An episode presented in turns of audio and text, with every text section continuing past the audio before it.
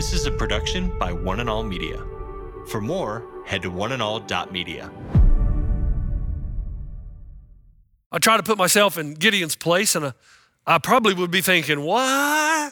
I just lost two thirds of an already ill equipped and ill trained army. So God gives this test.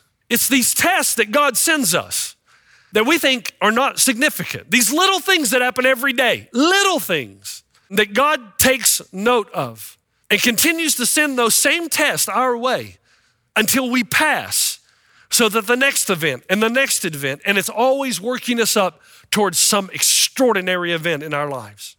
Because remember, even when we fail those tests, salvation, forgiveness comes to the cross, but greatness comes through obedience.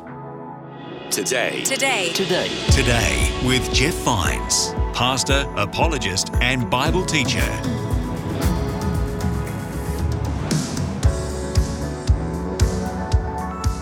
Welcome to another episode of Today with Jeff Vines. Today we continue with Pastor Jeff's series called Unpossible as we examine the life and faith of Gideon. In Judges chapter 6 and 7, we identify seven resolutions that can guide us to live full lives with a sense of joy and connection with God.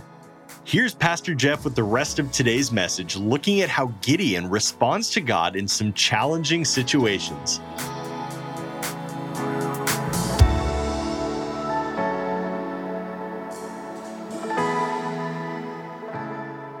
I try to put myself in Gideon's place, and I, I probably would be thinking, why?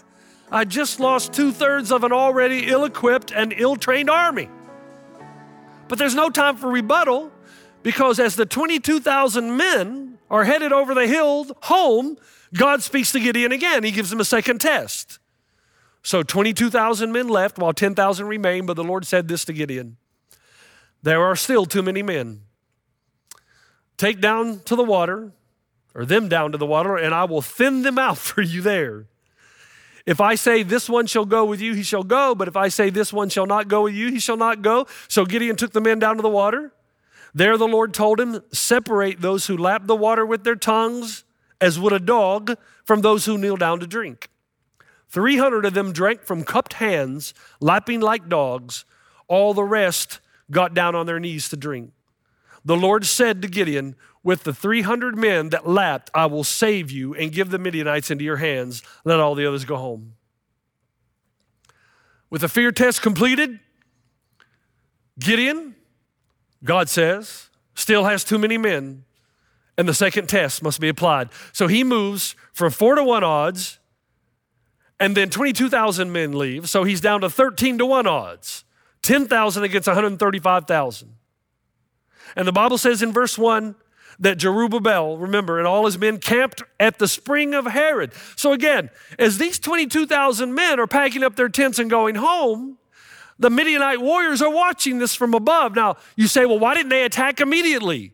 Now they're significantly, they significantly outnumber the Israelites, and the only answer I know to that is I don't know. But God knew they would not. He's still in charge, He knows what He's doing. Now, here's the reasoning because the spring of Harod is adjacent to the hill of Moreh, if you get down in the stream and you drink like a dog drinks, okay, some of them are to get down on one knee and they're to take the water and bring it to their mouths and quench their thirst. Others, according to the test, are to get down on both knees and they're to get down and lap the water as a dog would with his tongue. Everybody that got down on all fours and lapped the water with their tongues, they were told to go home. The reason, most probably, is where the first test was a fear test.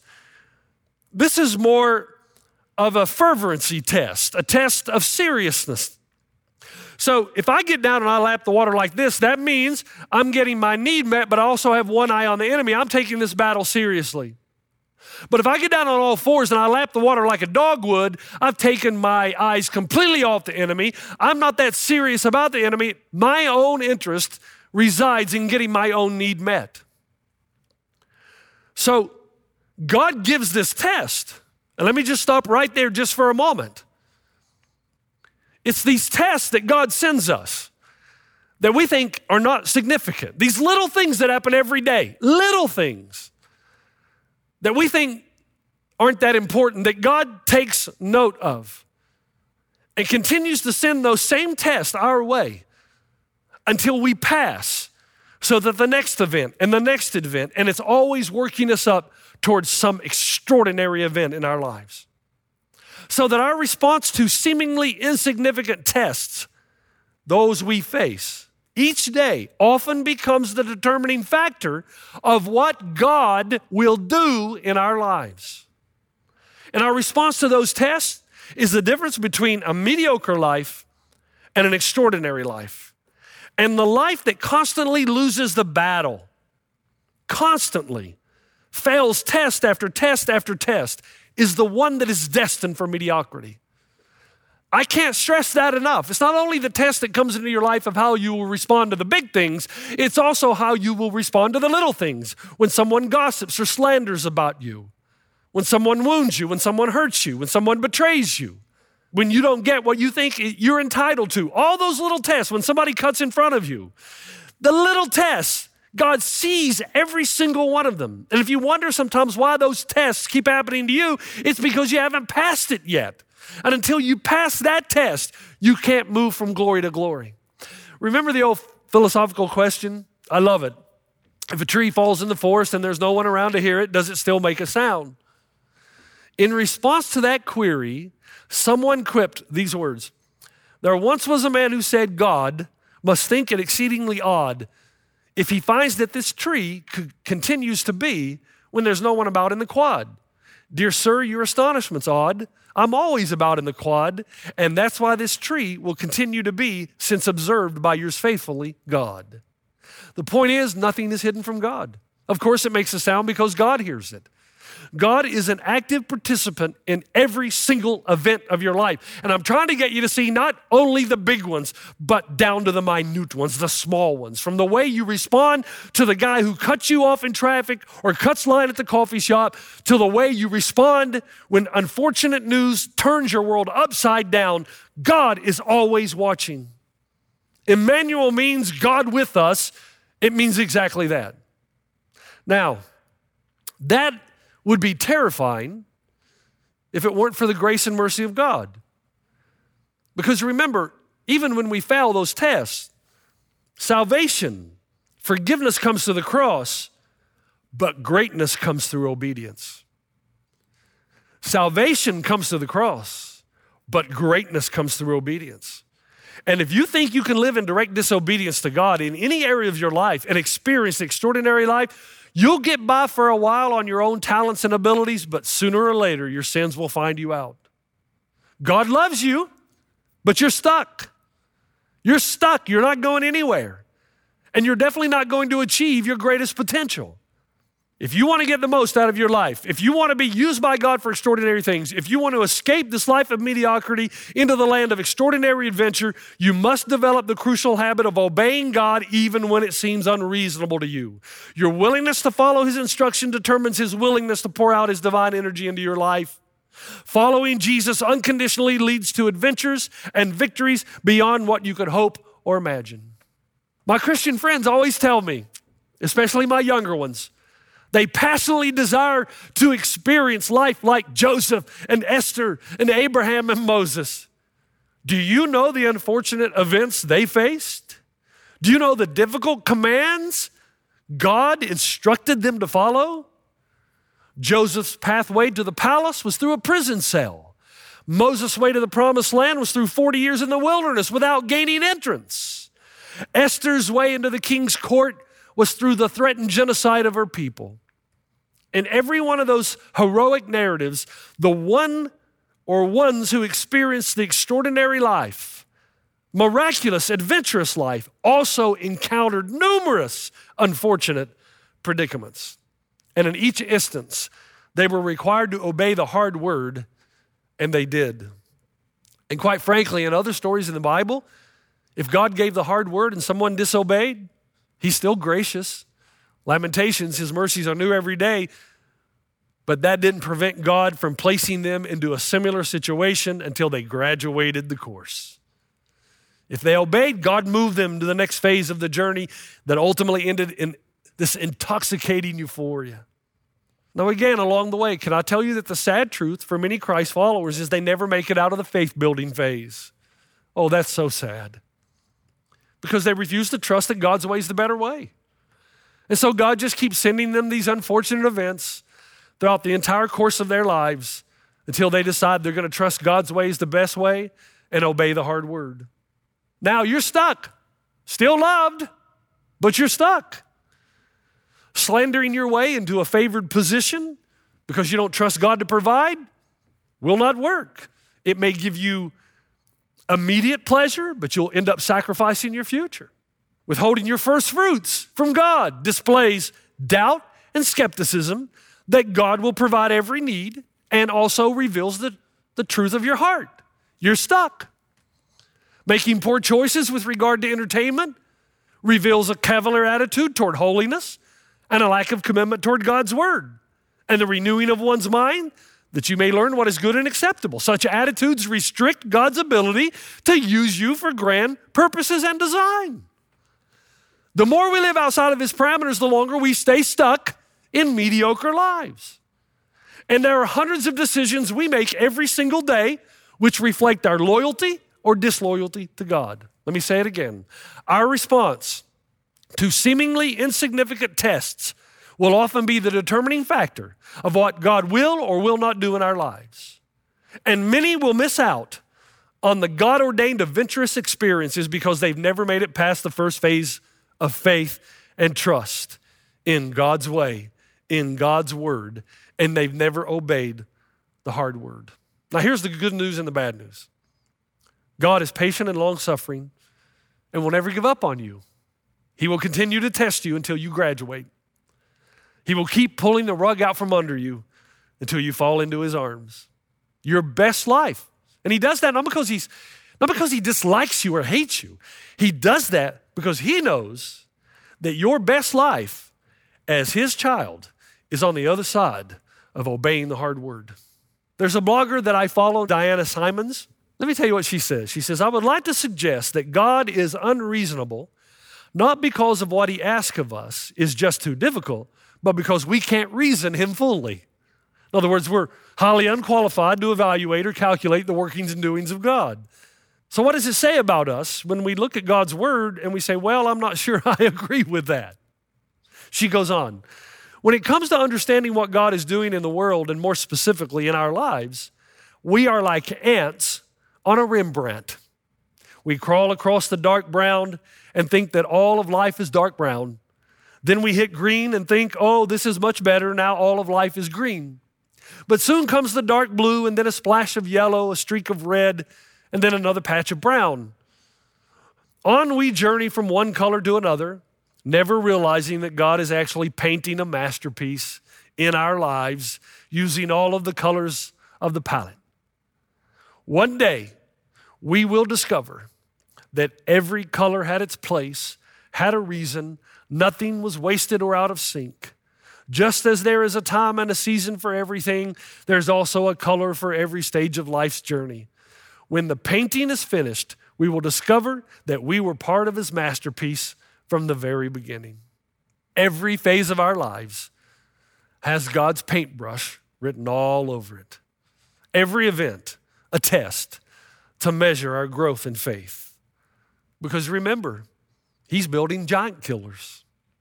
Can I just say to you, if you're stuck and you feel as though you're not being used for anything great, in fact, you may even feel that right now you're holding on for dear life, this is the perfect time to ask God to give you a Jesus revelation and to reveal to you that area in your life where you're in direct disobedience felicitously believing that your disobedience will not impact the quality of your life.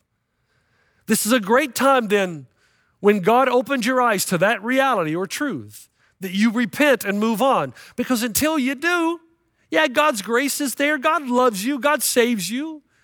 But you're stuck. You're stuck in a mediocre life when God has so much more for you. Commit to chase hard after resolution two. I will affirm that God will often require me to do something that seems unreasonable, knowing that my obedience leads to the greatest adventures and victories of my life. Now just stay with me. When God told Gideon to sift his army, do you think Gideon thought that such a command was unreasonable or reasonable? Well, that's easy. He would have thought that's unreasonable. Four to one, 13 to one. And now, after these two tests, we're going to learn later, there's 300 men left. Now the odds are 450 to 1. And when the odds are 450 to 1, the only way you can be victorious is God. The more reasonable thing for Gideon to have done, and I'm sure, I'm not sure, but I suspect that what Gideon thought God was going to say to him was to blow the trumpet and call the Ephraimites to come and help. And let's at least get this thing even. In fact, later on in the text, the Ephraimites are mad that Gideon did not call them, but God wasn't trying to increase the numbers. He was trying to increase their faith and their trust in God's ability to deliver. But had he disobeyed in any area of his life, then the battle would have been lost. I have so many examples of this in personal relationships that God has given me throughout the course of my life. I've mentioned my friend, Coach Tony Bennett.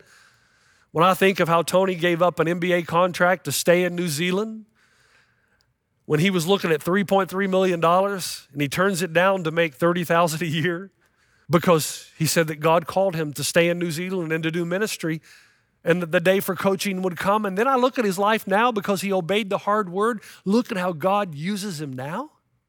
But if Tony had said no, would his life have turned out the same way? I'm not sure. I think of my friend Clive Raharui that I often talk about this entrepreneur who starts businesses, launches them, sells them off, starts more businesses. How he just shows up in LA a few years ago and says, I've sold everything, I've got no job, but I'm here because I believe God wants to take the gospel to the world. And then I look at how he lived by strictly by faith, lived in the spirit.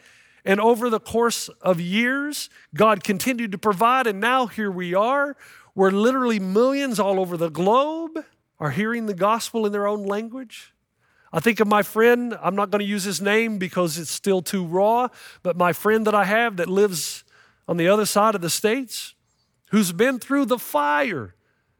When the markets crashed, when real estate crashed, all of this he had built up began to fade away. He lost his friends. Even his church did not respond well to him. He was deeply wounded and hurt. As long as he had money and things, he was everybody's friend. When he lost everything, everybody betrayed, everybody left him. But God told him, hey, pay back your creditors. Tell them, meet with them. Don't run. Do the right thing. He even had a, a season where his wife left him, and God told him, hey, I'm going to restore this. Remain faithful. Keep the lines of communications open with your wife. Keep the lines of communication open with your creditors. And he stays in that hard season when he feels like he's alone on an island and he does everything that God asked him to do while being somewhat mad at God, I have to tell you. But he says, I'm going to obey the hard word. And then on the other side of that, to see him now, where his marriage is restored, where he's giving millions and millions of dollars to places in Africa to dig wells, start churches. And I go back and I look at that and I think, what if he had not obeyed the hard word? Because that would have been a hard word. For my friend Tony to remain in New Zealand and do ministry seemed unreasonable.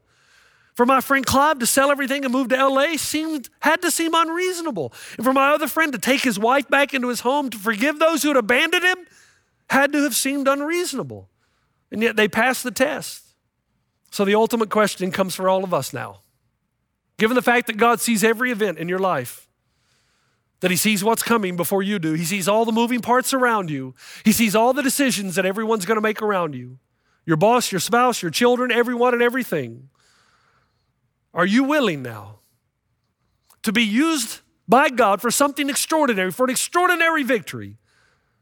But are you stuck? Are you stuck because you won't trust and obey the hard word? You know, I didn't know this, but Chris Pratt Guardians of the Galaxy, Avengers, Jurassic. Do you know that he's a Christ follower? But I read his story this past week.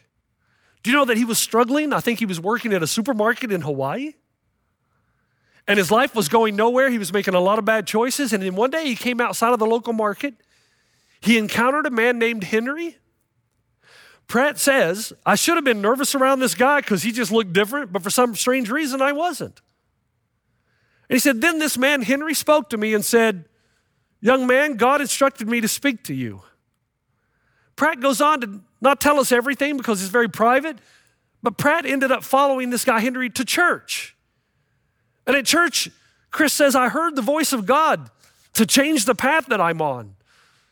He gave me a hard word to turn my back on this group of friends that were leading me down a path of destruction.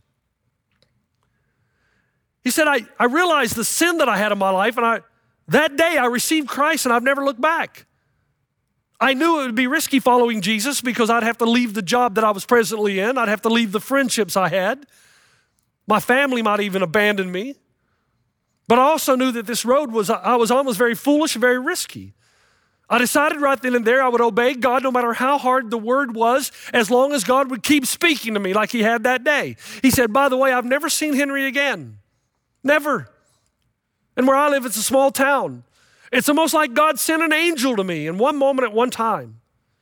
But I told God, you give me the hard words and I will obey. And God keeps giving me the hard words. And I don't know if you know this, but Hollywood significant, has made significant uh, efforts to cancel Chris Pratt.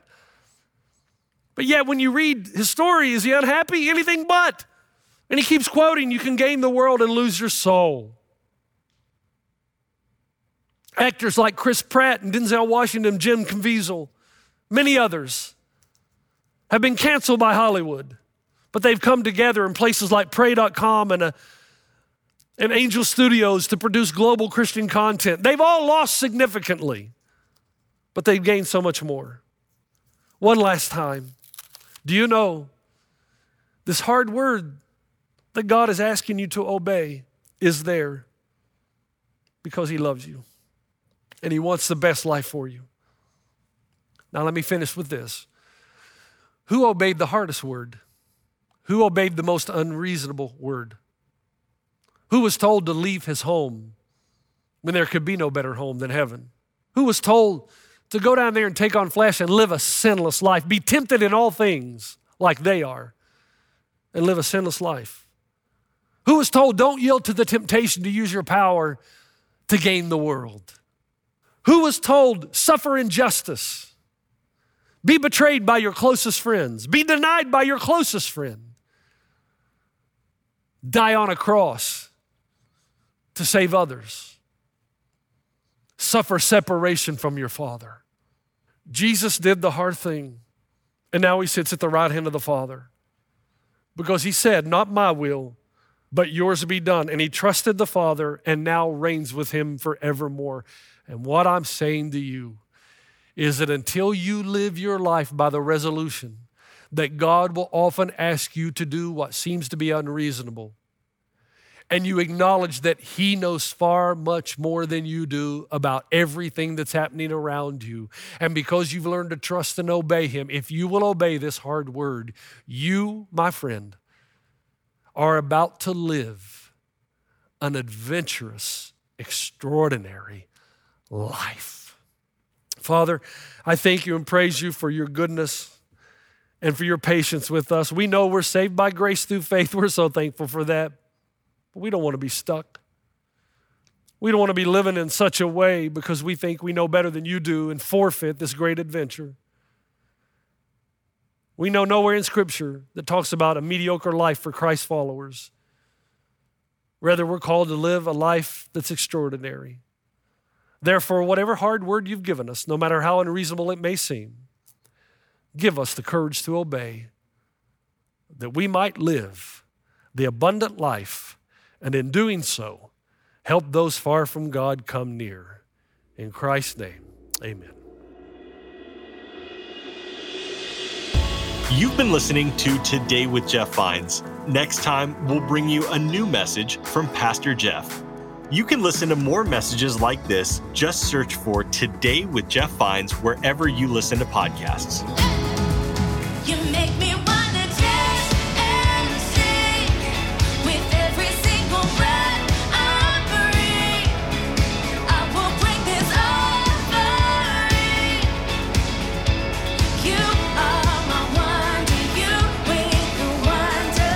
Today. Today. Today. Today with Jeff Vines.